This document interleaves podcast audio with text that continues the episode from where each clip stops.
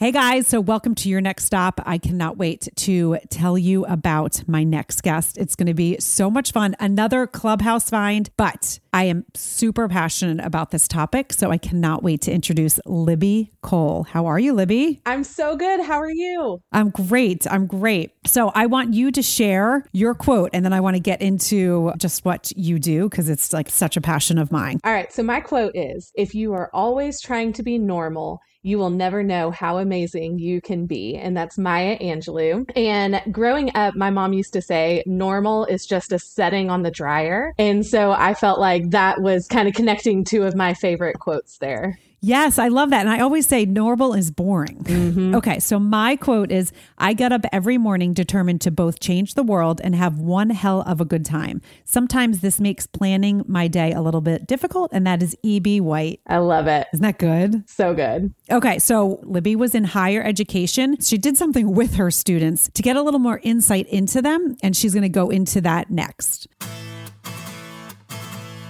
Welcome to your next stop. This is Juliette Hahn. I am a wife, mom, virtual coach, public speaker, and crazy obsessed dog lover.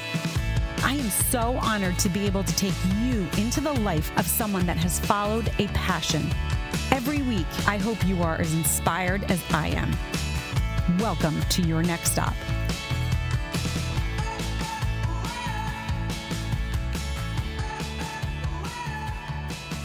Okay, Libby, so tell us your journey. Like, give us a little background. Sure. So, I was working in student affairs in higher education. So, it was all the extracurricular activities. And I started in leadership development at the College of Charleston um, and then got my master's degree in higher ed and counseling and worked with students for about 12 years. And I was just looking for something new to do with my students. And that's when I found the Enneagram. So, you're an Ennea fan, right? Yes, totally. Oh my gosh. Yes. I can't wait to get into this. I totally am. So I'd heard people talking about it, you know, just like out to dinner, just talking about what's the Enneagram, what type are you?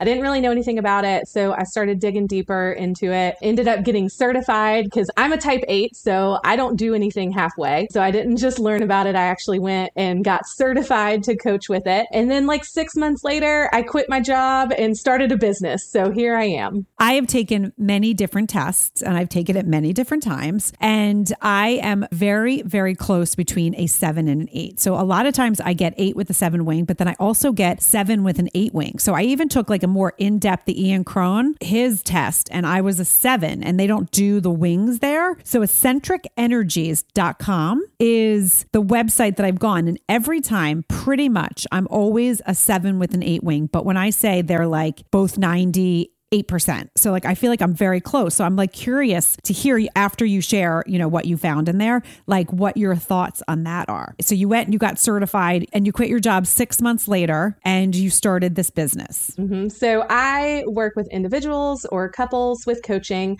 The Enneagram is an amazing tool with relationships. Um, but then I also work with companies who are trying to develop their team and open lines of communication. Maybe you're reconnecting right now and, you know, just need a morale morale booster. And, you know, with COVID and everything that's happened over the last year, people have realized that we can do all of this virtually. And so I'm working with people around the world, and it's been a wild ride. That is amazing. Okay, so can you give us a little bit of the background of what that is? Sure. So the Enneagram is an archetype for human character. So it's a structure that utilizes nine types. So if you've ever heard somebody say, I'm a type two or I'm a type eight, they're talking about the Enneagram. It's used for self knowledge and inner work, but it's all about why we do what we do, not what what. So, Julia, I'm just going to touch on the quiz thing real quick. I think that quizzes are a great way to be introduced to the Enneagram, but a test cannot tell you your true type because it's about the motivation behind what we do. So, it's a great way to take a test and maybe it gives you your top two to three, but it's not going to tell you for certain what your type is. So, your journey between a seven and an eight is one that I went on also. Uh, when I first got into this, I was trying to decide am I a seven or am I an eight? And I had to do that inner work to really decide what my core type was. And my husband, who's a three, was actually able to help hold that mirror up to me and say, you know, this is really true for you. And that kind of opened my eyes. But my favorite free quiz is truity.com. And that's a good starting point. But again, don't just believe if you're 99% a type three that that's what you are. My husband's also a type three, which they oh, always oh, really? say eights eights, seven eights, and threes are like a really good match. Yeah, It is. Isn't that funny? So, how do you spell that? Uh, the website where you say Truity. It's T R U I T Y dot com. And I've taken just about all of the tests out there, just, you know, through research for my business. And that is the free one that I think is just a really great starting point. Look at those top two to three, do the work, listen to some podcasts, read some books, follow some Instagram accounts, and then really decide for yourself what your core type is. yes, and please share with your inst- like right now so people can go to your Instagram. What is your Instagram account? Sure. So my account is at Enneagram to expand. So my company is Expand Coaching and Consulting. It's all about growth and expanding beyond yesterday. So my Instagram is Enneagram to expand. And you will see so many different spellings of the word Enneagram also. Um, but Enneagram to expand is E N N E A G R A M T O E X P A N D. Perfect. Okay, great. Okay, so as I said, I've gone through. So this will be kind of fun. So people like that know me, like I have the fun side. Like there's definitely the seven, but there's some things about the seven that didn't resonate with me. Like I w- didn't live in fairy tale land when I was growing up. I wasn't like that, and I know that's probably like just a little thing, but that always stuck to my head. I was like, no, I didn't have like imaginary friends. I'm very much, and I don't want to say black or white, but kind of like you know, and that I felt like was more of an eight. But when I'm in not a great spot, I don't know that I go to the eight side, but there's been two times in my life that I have gone to the eight side. So can you explain a little bit about how the Enneagram looks at, as you said, like how you react to things, not what do you react? So can you give us a little bit more information on that? Absolutely. And just to your point, I was in leadership development. So I've done the Myers Briggs, I've done the DISC, I've done the True Colors, I've done Strengths Quest, all of them. And um, there's a reason that I decided to put all my eggs in the Enneagram basket because I truly believe that it goes beyond any of that. A lot of those things are about how you show up, they're about your leadership style, your personality type. But the Enneagram is about your true core energy that you approach the world with. And again, those motivations. So you're looking at your core fears, your core desires, your core motivations. And that is so different than looking at your Myers Briggs type. It's just a different way of thinking about it. And another thing that I love about the Enneagram when you're talking about your stress and your growth, it's actually organized in a very structural way and you're connected to different types. So it's not pigeonholing you into your type. You can, you know, be a wing, like you're talking about the eight wing seven or the seven wing eight. The numbers on either side of your type flavor your type. Um, you go to a different type in stress or in growth, and it's a very intentional connection there. So those things can help you decide your type also. But it is such an amazing structure that just looks a little differently than some of those other pieces that are talking about your personality or your leadership. So when if you're an Enneagram 8, when you are stressed, what number do you go towards? So you go towards a five. So my stress path as an eight is going to a five. The five is the observing investigator. They're a little more pulled back, withdrawn. So if I get very stressed or I'm very triggered by something, I pull back. I, you know, was triggered in an environment not too long ago and I just went outside and sat on the porch. And that's when my husband knows something is wrong, you know, because otherwise I'm very engaged. I'm very outgoing. And so it's that idea that I pull back and I overthink. So the five is cerebral, it's very logical. And so I make lists or I, you know, color code in an Excel spreadsheet, those kinds of things when I'm in that stress place. Okay, so that's interesting. So what does a 7 do when they're in stress? So the seven in stress is going to go to the one. And so the one is the moral reformer. They're often called a perfectionist. And so I have two best friends that are sevens, and both of them like deep clean when they're stressed. So they go into this like, I need to clean the baseboards. And sometimes that's to avoid what's going on. Um, you'll do these things that it's like you're going to organize the junk drawer or you're going to just become very perfectionistic on something. So the seven goes to the one. So are either of those relating to you more? That's where I need to dive because no, I am not a perfectionist in the least. And when I go to stress, I definitely have like short of a temper. So I get like more like short and, and in my head. And so I'm trying to think when you describe the five, I might withdraw, but I don't know that it's that you can tell. Do you know what I'm saying? Like, so if my husband, like, I don't know if my husband would be like, okay, she's stressed. He knows I'm stressed because I wear my emotions on my sleeve and my mood completely changes. Like, I'm not, I'm very fun loving. I'm very like light. I have a lot of energy. And when I'm stressed, I'm more of like a dictator. Like, ah, this needs to be done. This needs to be done. This needs to be done. Well, that could be true of a one also. Right. So, like, I don't go clean drawers. I wish I could clean drawers. I definitely don't do that. Stay tuned for a quick message from my sponsor. Hi, my name is Shari Hodis, and I'm the president of Aura Limited, a proud all women owned brand marketing and global sourcing agency. Simply put, we provide fashion forward swag for any and all of your branding needs. Please visit us at www.auralimitedspelledout.com. So let's take us through the numbers really quickly. So, like, if you're a one, like, where do you go in stress? Sure. Um, so a one is the moral reformer, like we just talked about. They have the need to be good, right, and balanced. Um, they see what's wrong, they want to fix it. And ones are also said to have a really strong inner critic. Again, some of that dictator, as you said, could be part of that one coming through. And the one in stress is going to go to the four, which is the romantic individualist. And so it might be a creative outlet, you know, just something that really they can be more introverted also, but it's going to something that you need to re energize and have that creative outlet. So that's the one. The two is the supportive helper. And they are the type of person who thinks that they have to give in order to be loved. And so they really have a need to be needed. They are afraid that they're not loved for who they are, but for what they give other people. So they definitely have that worth is on their sleeve. You know, they're the person that's going to show up with a casserole and they are going to just really um, be there for other people. So the type two in stress is going to go to the eight. So we've already talked a little bit about the eight, but it's the challenger. So a lot of times they're going to come from like aggressive stance. They might be a little combative when they're leaning into the stress. And so there is a connection there, but that also means that the eight actually goes to two in growth. So when you're a healthy eight, then you lean into those helper tendencies. So that could be more where you're leaning rather than vice versa. Yes, that's what it is. So I'm an eight and I lean towards because when I'm in, and that's what I've always thought. Like, so some of the things about the eight that I was like, well, I don't think I do that. But I feel like I've been in a pretty good spot my whole life. Do you know what I'm saying? Yes, I've had bumps and things, but for the most part, I know when I'm not in a good spot and I can turn it around just because I'm very self aware and always have been. So, where does the three go when they are not in a good spot? Yep. The three is the achiever. They have that need to succeed. They're very adaptive, but when they are in a stressful spot, they're going to go towards the nine. And some of those nine tendencies that they might pick up is that the nine is known for numbing out. And so that might be that a three who's usually like, go, go, go, go, go, if they don't feel like they're being successful or they're in a situation that feels um, triggering to them, then they might just stop doing anything. And they may watch TV or they may eat a lot of food, like anything to numb their feelings is where they're going to go in that stress path. That's very interesting, especially since you said that about like both of our husbands are threes. Interesting. All right. That makes a lot of sense. Okay. So where does the four go?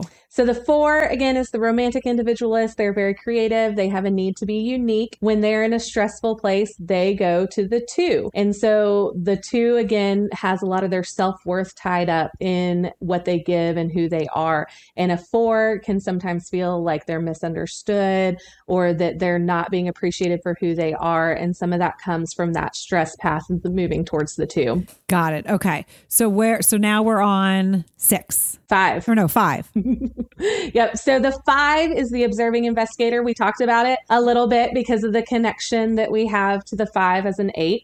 Um, but the fives have a need to understand. They really want to gift knowledge to others. So if you're the kind of person that starts a sentence with, Have you read this book? Or do you know this author? Or have you listened to that podcast? Then you might be a five. And in points of stress, the five goes to the seven. And the seven is that entertaining enthusiast. And so they might just like, disconnect and run off on an adventure, or they might really focus on being happy and they don't want any negative information coming in. So the five, who typically is very realistic and very embedded in facts, can just abandon that completely when they're in a stressful place. Interesting. Okay. So then the six, where does the six go? The six is the questioning loyalist, um, and they typically have a need to be secure and stable. They're said to have this inner committee that's always talking to them. What if, what now, what then? When they're in that stressful place, they go to the three.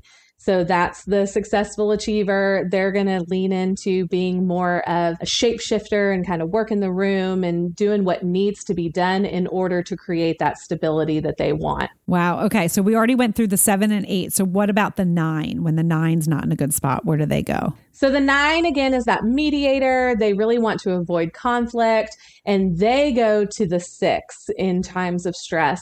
And that might be, you know, having anxiety about what's going on, if people are not being loyal to them, or if they are engaging in some kind of conflict, then they can go into that place where they're thinking, what if, what now? what can I do? Because they just want to get back to a place where they have harmony. And this is what I love about the test, the Enneagram as well, is that everything is kind of intertwined. So it's like there's certain things that are not like when you talk about some things, I'm like, oh, there's a tiny bit of me in there. Or, oh, I see that in my son or my daughter. Or, you know, so those kind of things are so fascinating. Can you take us through with each number, starting with one, where they go when they're in a good spot? Sure. So it's going to be the opposite of all of that that I just said. Um, and so when the one is in a good spot, they're going to go to the seven. So they're going to be fun and adventurous. When the two is in a good spot, they're going to go to a four. They can really tap into their creativity. When a three is in a good spot, they're going to go to the six and they're going to be really loyal to their friends and family and the organizations around them. When a four is in a good spot, they're going to go to the one and they might really tap into the ethics and the integrity of a one. Um, when a five is in a good spot, they're going to go to the eight. They can call upon that strong leadership and, you know, kind of standing up for themselves. Um, when a six is in a good spot, they're going to go to a nine. They're going to be a lot more focused on cohesion and bringing people together. When a seven's in a good spot, they're going to a five. They're really going to focus on knowledge and think of things logically. Um, when an eight's in a good spot, they're going to a two. So again, that's where, you know, as an eight, we are giving and thinking about other people and being really caring and considerate. And then when a nine's in a good spot, they're going to a three. And that would be that they are very focused on achieving and just being better than they were yesterday. So that was rapid fire. Those are the growth paths for the Enneagram. I love it. I love it. Okay. So tell me again where the seven goes when they're in a good spot. What number do they go?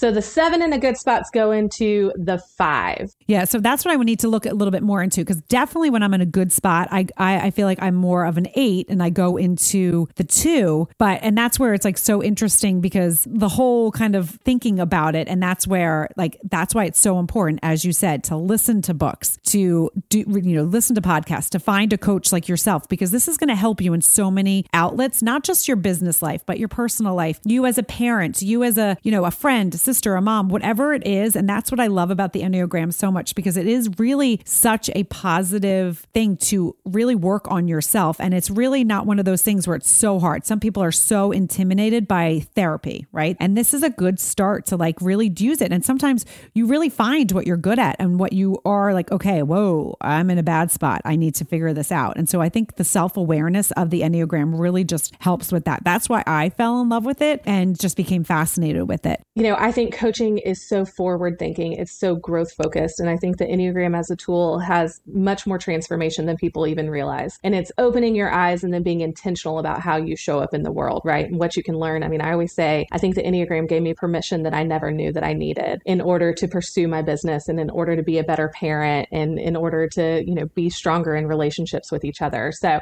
I just want to tack on because you made some great points there. So can you let everyone know again, Libby, where they can find you? You can find find me on Instagram at Enneagram to Expand. Um, again, my company is Expand Coaching and Consulting, and my uh, website is expandcnc.com. So, all of those ways, I love to just talk the Enneagram, do a free consultation, and just see how our energies drive, and then see if there's something that I can do to help you grow and help you expand beyond yesterday and be a better person. I love that, Libby. I love that so much. Thank you so much for coming on. So, what I'm doing now that if you guys notice, when I started the podcast. I said Your Next Stop, which is the, the new name because this is the focus. I found a passion in interviewing people about what they love and how they turned it into a career. So I love that Libby did exactly that. So I'm going to ask a question at the end of each episode, and it's going to be in one sentence What does Crazy Town mean to you? going back to my quote, it is that it's not normal and that we all have a little bit of that crazy town in us. And we just need to embrace that to be our fullest and truest selves. I love that. So people always ask me like crazy town. What is crazy town to me is lovable, fun, energy, sometimes chaos, but just like the family unit being together and the it's really the energy that we all bring to the table and that's what Crazy Town means to me. So Libby, I love what you said. Guys, if you like what you hear, please subscribe, rate and review. You know where to find us. Your next stop is the place to go. Apple or Spotify, iHeartRadio, we are all over. The way you go and get this podcast out is more and is rate, review and share. And go please follow Libby and seriously guys, you want to find out a little bit more about your Enneagram number. So go and reach out to Libby so you can learn more about yourself. All right, guys, stay tuned to next week for the next woman that is on that has followed a passion and has made it into a career. Thank you again, Libby. Thank you. I hope you liked this episode of Your Next Stop. Please subscribe to my channel, share with your friends, and join in each week.